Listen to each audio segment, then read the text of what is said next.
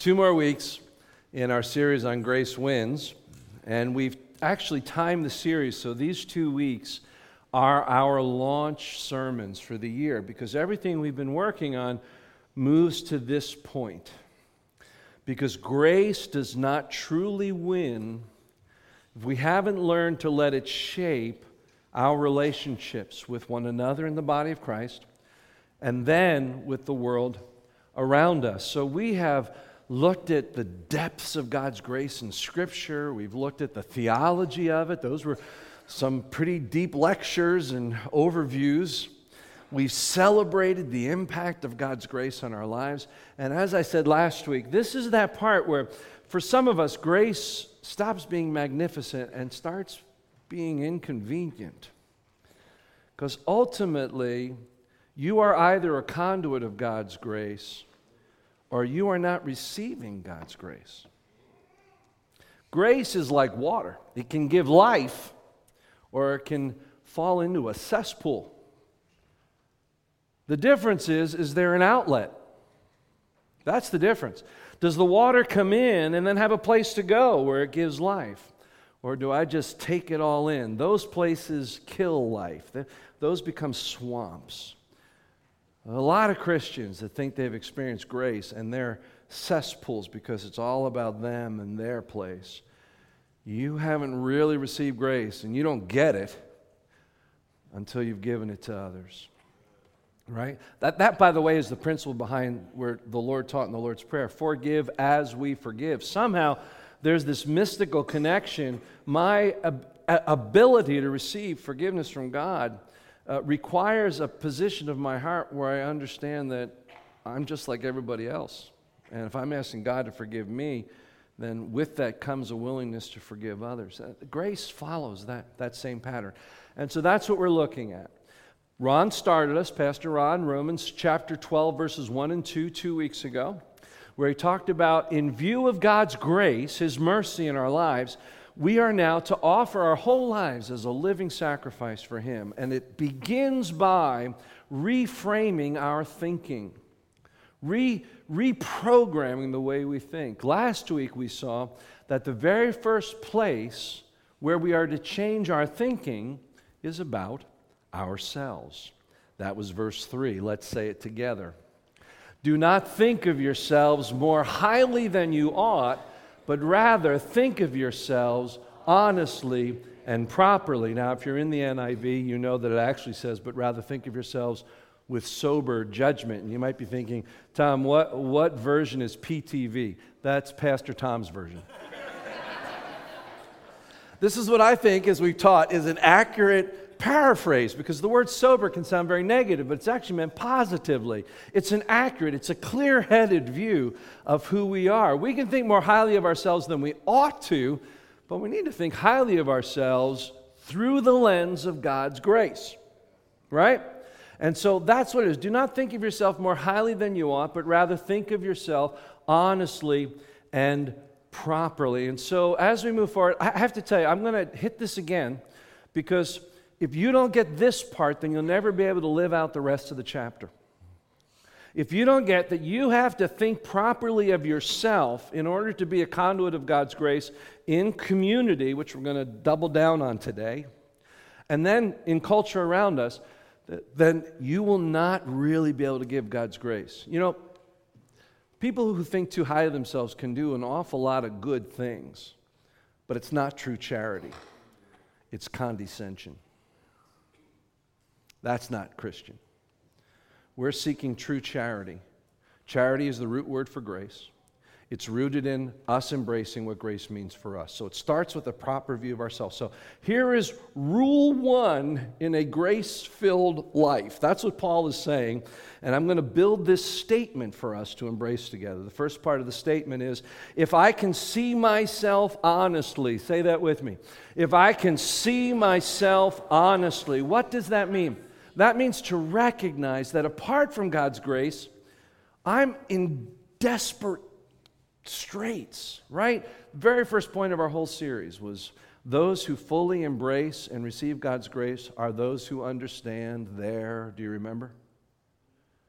That's the impact it had on you right there. Thank you. That, that dead silence. Are those who understand their desperate need for it? That's part of an honest view of myself. An honest view says, I'm a sinner in desperate need of grace with a broken view of myself and others. I have a very limited understanding of the true nature of things. And that means that, I, to be honest with myself, I have a, a skewed view of the world. One of the ways you know you think too highly of yourself than you ought to is that you think you've got it all figured out. You think you know the problems in our society, you've got the right political positions, you've got every other ethnicity figured out in your worldview of things. All you have to do is listen to you. You've got it all figured out. None of us has had enough experience, talked to enough people, heard enough people's stories to think that you have the right to decide how everything is. I am a broken person. I, by nature, tell stories to myself about myself. You do too. And I tell stories to myself about other people based on the story I tell myself about myself. That's thinking more highly of ourselves than we ought to. We need to recognize that we are sinful people. God's got the only person with true wisdom and understanding. His ways are not our ways. We need to submit humbly to that. Because if we don't, then people will be measured by that story, not by the true story of who I am apart from God's grace. But if I can get there, if I can see myself honestly, but also optimistically and hopefully, and that's the part of the verse when he says, but think of yourselves with sober, accurate judgment.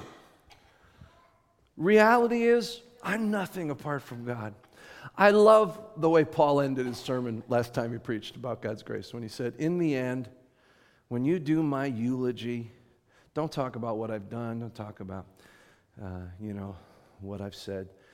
Just point to God's grace. I just want, I want it to be about God's grace. That's who we are. And because that, I can embrace. I asked Malia to do that song. She opened, Saturday night, she opened with the uh, the song we just sang before the sermon. I asked her to change it up, so we were singing it just before this. Because that's who I, I love that.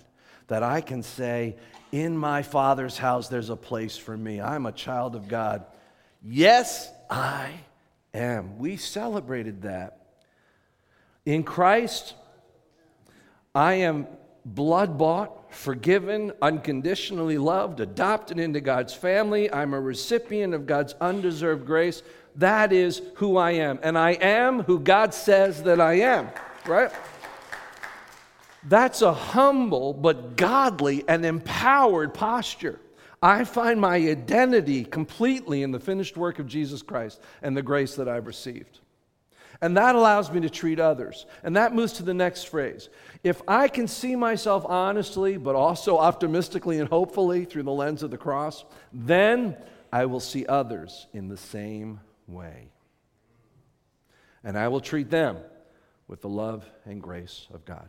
I believe this is what Paul is getting at as he wrestles with what grace, what the cross, what salvation, which is the whole first 11 chapters of his book to the Romans, is getting at. As he wrestles with what it's supposed to look like, he knows this is the make or break reality in our life if we're going to live out grace. Say this with me. If I can see myself honestly, come on, say it. If I can see myself honestly, but also optimistically and hopefully, then I will see others in the same way and treat them with love and grace. This is God's will for all of us. He begins this whole teaching by saying, because of the grace God's given me, speaking about his apostolic authority, he says, Because of this, I say to every one of you. This is not optional.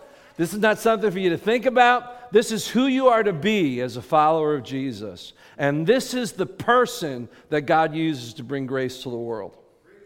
Got it? Thank you, Ron. I need 8, 10, 12, 40 more of you here. Encouraging the preacher. Yeah.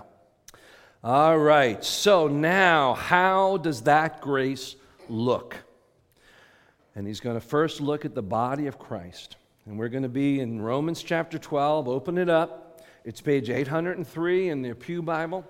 Let's turn to it. We're going to focus for the remainder of our time on four verses, beginning at verse 9. Love must be sincere. Hate what is evil. Cling to what is good.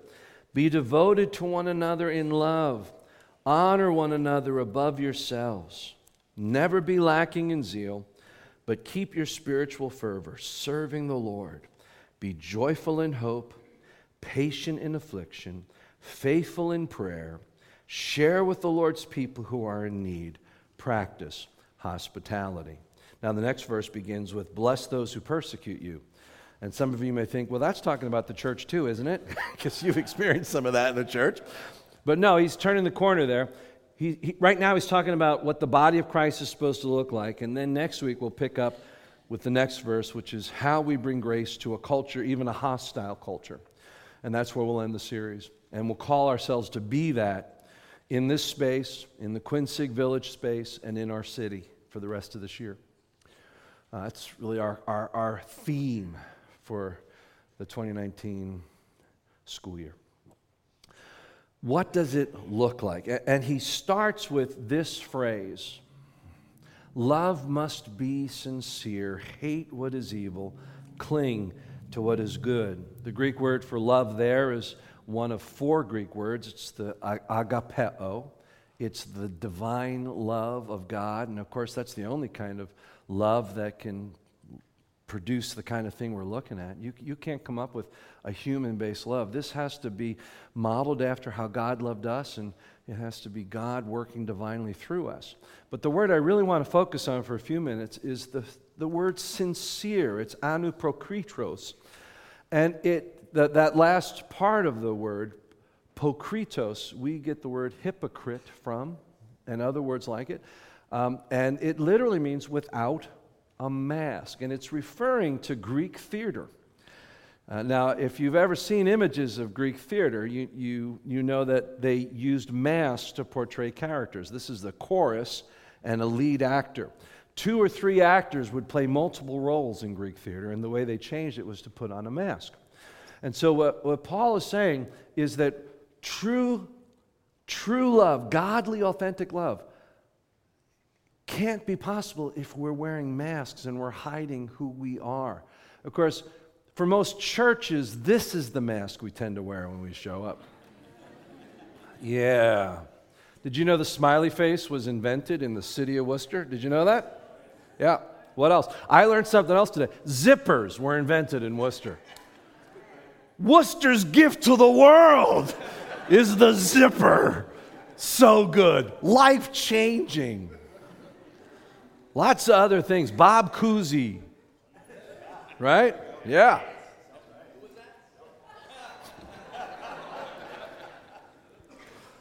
Worcester's great. Anyway, the smiley face. That, that's how most of us show up. I, I had uh, one of the women in the early service come up to me and said, I got to tell you a funny story. Um, a, a, woman she's very close to, they're very friendly, and, and it was just kind of funny the way this turned out. But um, you know how we show up in church and we have these ways of, of saying things without really saying them? What we mean is hi, but what we say is how are you? And then the person saying hi back, but what they actually answer is the word, one word, fine or good, right? That's all part of the masks we wear, right? So she had had a hard week. And so her friend said, How are you? And she said, Well, it was a hard week. And then right away the friend said, Hasn't the weather been great?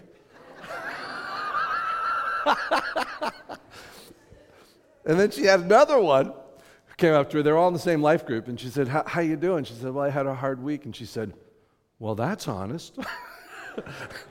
exactly. Exa- These are all good people. But it's a good example of how we have roles that we play. And all that plays into the mask that we wear. We cannot be an authentically grace saturated community, which is in all of our languages a church, if we don't learn to deal with each other outside of our masks. We all wear them. We all wear masks to hide sadness, pain or sin, or when we feel insecure, weak, or inadequate, we wear masks for fear of being rejected, exposed, or hurt. But here's the problem when you show up with a fake persona, you lose your real identity in God's community. And then, when you get what you're hoping for by wearing your mask acceptance, affirmation, and love here's the problem you're not actually the one receiving it, your mask is receiving it. The real you is receiving nothing. And ultimately, wearing that mask keeps you from authentic relationship in the community and authentic relationship with God. but here's the thing God knows what's behind the mask, right? God knows you. He knows what we've done. He knows what's been done to us. He knows what we're afraid of. He knows what we need. And He loves us anyway. And our identity isn't defined by the masks we've worn. Our identity is defined by the finished work of Jesus on the cross, by what the Bible says I am that I am. Yes, I am. That we are loved by Him, that we are forgiven, that we are new creations, that we have become the righteousness of God in Christ. 2 Corinthians 5:21 that we share an identity fused with the king of the universe. That's who I am. That's who God says I am. Yes, I am. That's who my identity is. True authenticity comes when we trust God with who He says we are. And when our relationship with God is honest on the inside, then who we are on the outside will follow. And we can authentically love others and God unashamed, without fear, and without masks. Here's another thing about masks. Not only do I put a mask on myself, but I put a mask on you. If I'm wearing a mask, then I'm putting you in a mask as well. You show up with yours, but, but I have a mask for you. As soon as I meet you, because of all my experiences and all that I'm thinking, my, my story that I have about the way things are and about life, I immediately show up with a story about you. This is 100% true of all of us. You meet somebody in your mind, you immediately put them in some kind of a notch based on their color, based on their social standard. It might just be based on somebody they remind you of that looks like them and talks like them. Immediately, that experience becomes part of your assumptions about that person. We all do this universally, guaranteed. We put a mask on people that keeps us from getting to know the real them. But that's safer because it lets us keep our mask on. See, when we experience God's grace, we get real. And we can let others be real. We can value who they are. He doesn't just say, love must be sincere. He goes on and says, hate what is evil, cling to what is good. Now, a reading of these verses comes across like 10 or so statements that could easily go into a PowerPoint list with a checkoff box that we work on all these things we're supposed to do. But that's not what's intended here.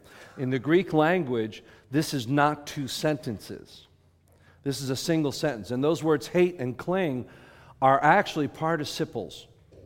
And so, what it actually says is this love must be sincere, hating what is evil, clinging to what is good. This is the descriptive statement that he will then flesh out with the rest of the paragraph. And what he's saying is this is how love shows up. If I am loving authentically and unhypocritically, I am also loving discerningly.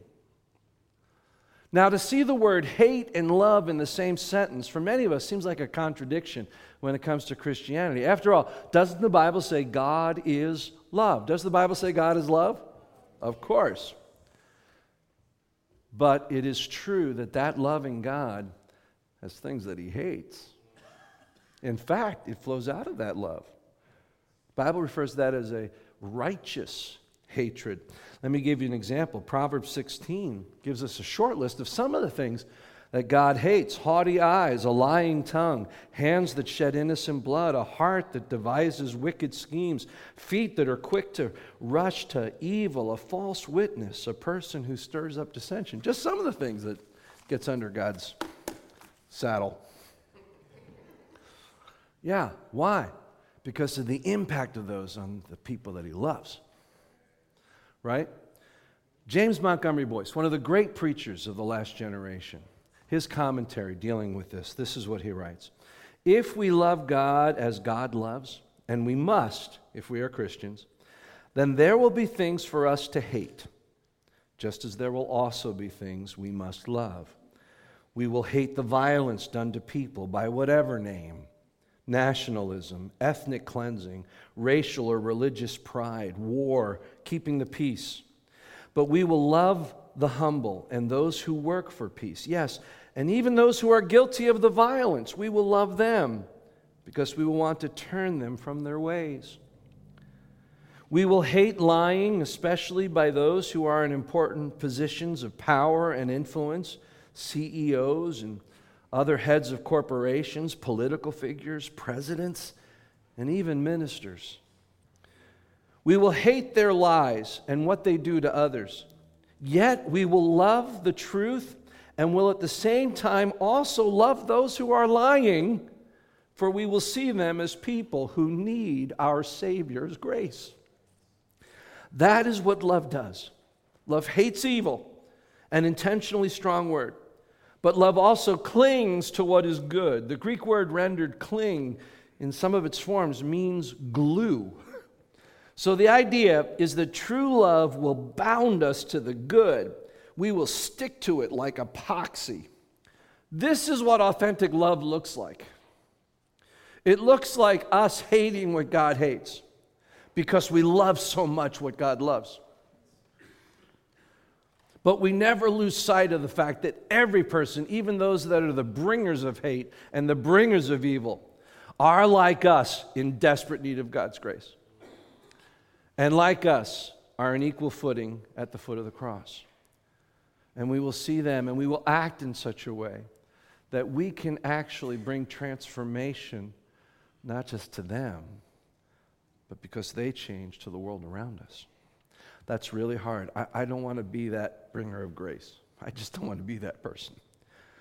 I, I, I want to be the judge of that person. I want to be the God of the Old Testament. We'll talk about that next week.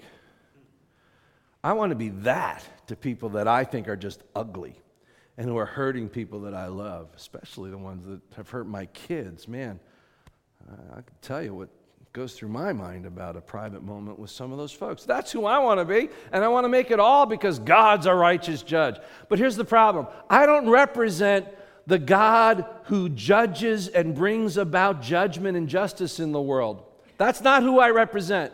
I represent the Jesus Christ who gave everything for the completely lost and the worst among us so that we might know grace. I am not the sword and fist of a righteous God. I am the hands and feet of Jesus Christ to this culture. See? And now you don't have to come next week because that's the sermon. So, what does this look like now? As we love authentically, how does this flesh itself out? And this is where we end up, verses 10 through 12. Be devoted to one another in love, honor one another above yourselves. Never be lacking in zeal, but keep your spiritual fervor serving the Lord. Be joyful in hope, patient in affliction, faithful in prayer. Share with the Lord's people who are in need. Practice hospitality. Yeah, the way it translates, it just feels like a whole list, doesn't it? I'll take three and eight. Those will be the ones I'll work on. That's, that's not really the intent here. He's trying to paint a picture. And as a preacher, when you look at a verse like this, you see a 10, 10 week series. That's what, you, that's what you see. Right? But that's not what he's doing. This is a paragraph. He's describing what this authentic love produces. And so I'm going to organize it around four aspects of authentic love. And the first is unconditional commitment to others in God's family. Be devoted to one another in love. Honor one another above yourselves. It's really two descriptives of the same thing a radical commit, commitment to being in community and being involved in each other's lives. How do I know when my interaction with brothers and sisters in the body is truly out of that purity. It's not driven by devotion to myself and what I'm hoping to get out of my actions towards you.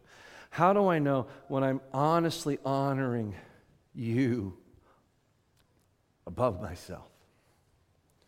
I, think that's where the rubber meets the road. That's the constant place where we wrestle. But here's one indicator, I think, in terms of community. Uh, one way I know I'm learning to honor people above myself is when I actually hear their story. Instead of presume and fit them constantly into the story I've written about them, in the story I'm telling myself about myself. And then I hear their story, and it changes my story. It changes my understanding of the way things are. And I find myself wanting to help this person, not based on my pedagogy and my ideology and my, my philosophy and my politics. I just want to help them because it's them who need it. You see, I have learned to love them above myself as Christ loved his church, gave himself up for her. That's what it's about. When your worldview is put aside because the story of a brother or sister in Christ tells you there's more to this than you understand. You're learning to honor people above yourself. It's shaping your sense of mission and your understanding of the world. I think the best thing I have done in the eight years I've been serving in the city of Worcester is to listen to people who live here and to listen to pastors who have been committed to being in here from, from ethnic diversity all around our city and hear their stories and learn and go to school on them. It has transformed many of the assumptions I had about the needy and how to bring good in the name of Jesus and where it comes from. And this is not, I'm telling you, I'm telling you, those of you that are, have the same background that I have, I called myself a white middle aged man, and David Mawson pointed out I really have no right to call myself middle aged. so, as a white middle ish, uh, two thirds aged man, you know, I, I, I can, I can think so much more of myself than I ought to. And to learn to sit and to love others and to learn from them has been the greatest thing for me. It's transformed my idea of grace and the mission of God. And it's taken me out of the conversation of us and them and this political versus this political. And I no longer represent either the elephant or the donkey, I represent the lamb.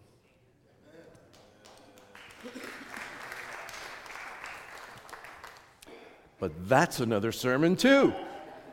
Unconditional commitment to others and to God's family. Second, spiritual passion and fidelity. Never be lacking in zeal, but keep your spiritual fervor serving the Lord. This is that part of authentic love that takes it takes work to stake to keep that commitment strong.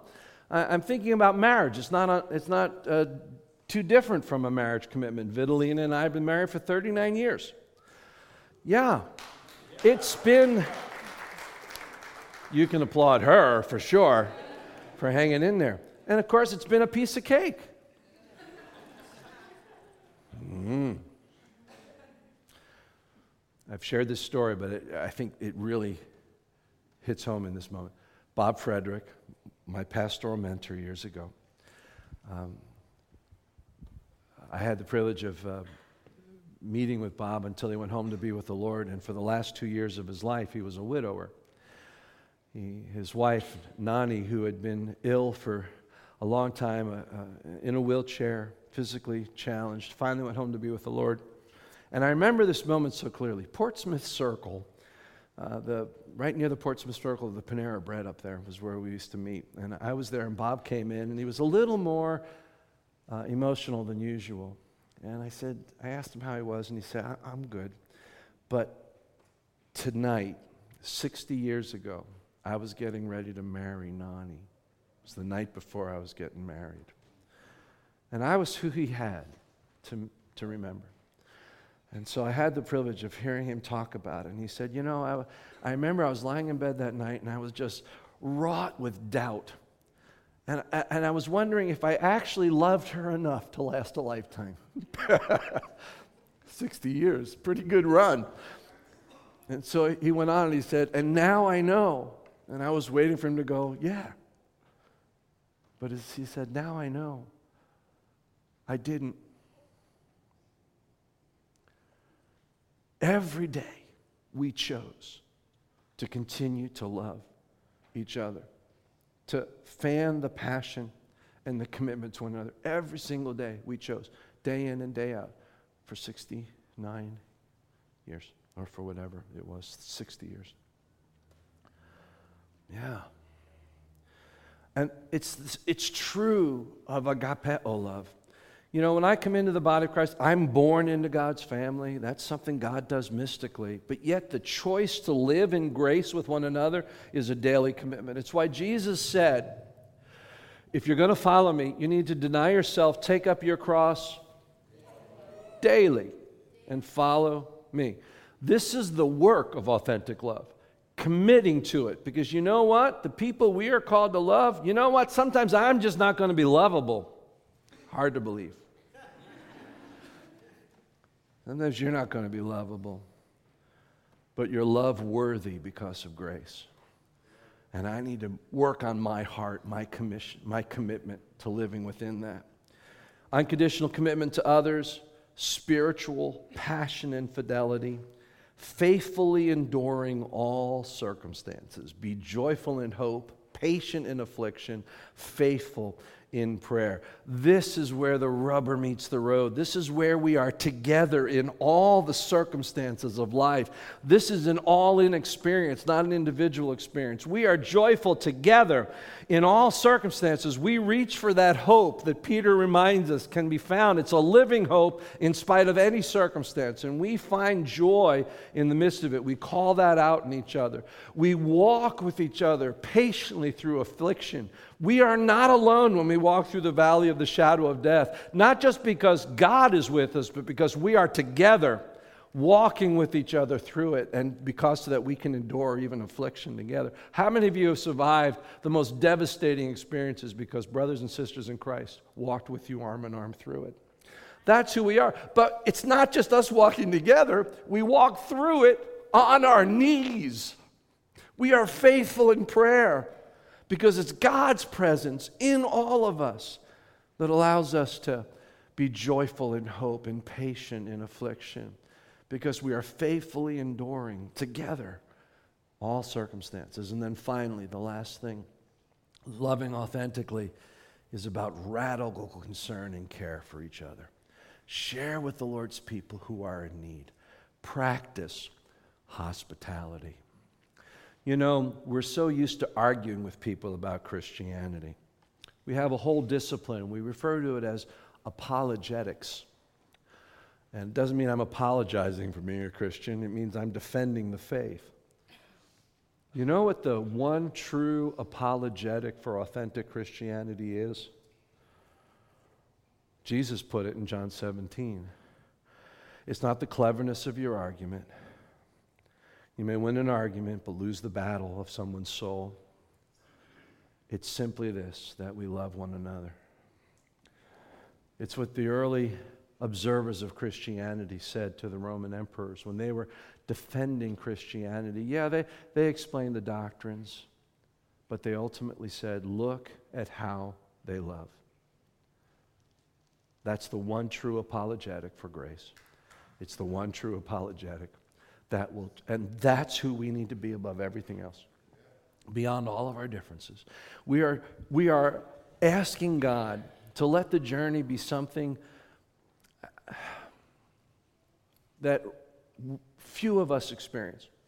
A place where we are many different people, different ethnicities, different experiences, different social classes, different levels of education, all valuing, elevating, serving, honoring one another above ourselves, and through that, being a part of what God's doing in the city.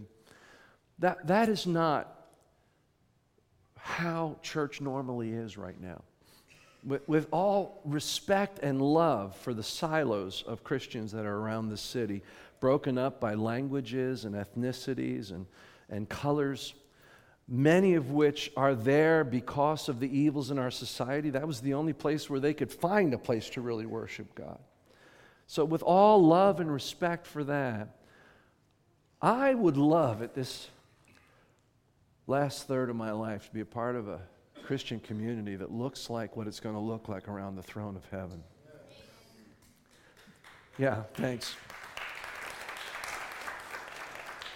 That's what Jesus meant in John 17 when he talked about our being one. He didn't mean it one congregation and another congregation, he meant all of us one. This is how that happens. This is how grace wins. Amen? Amen. Amen. Let's worship together.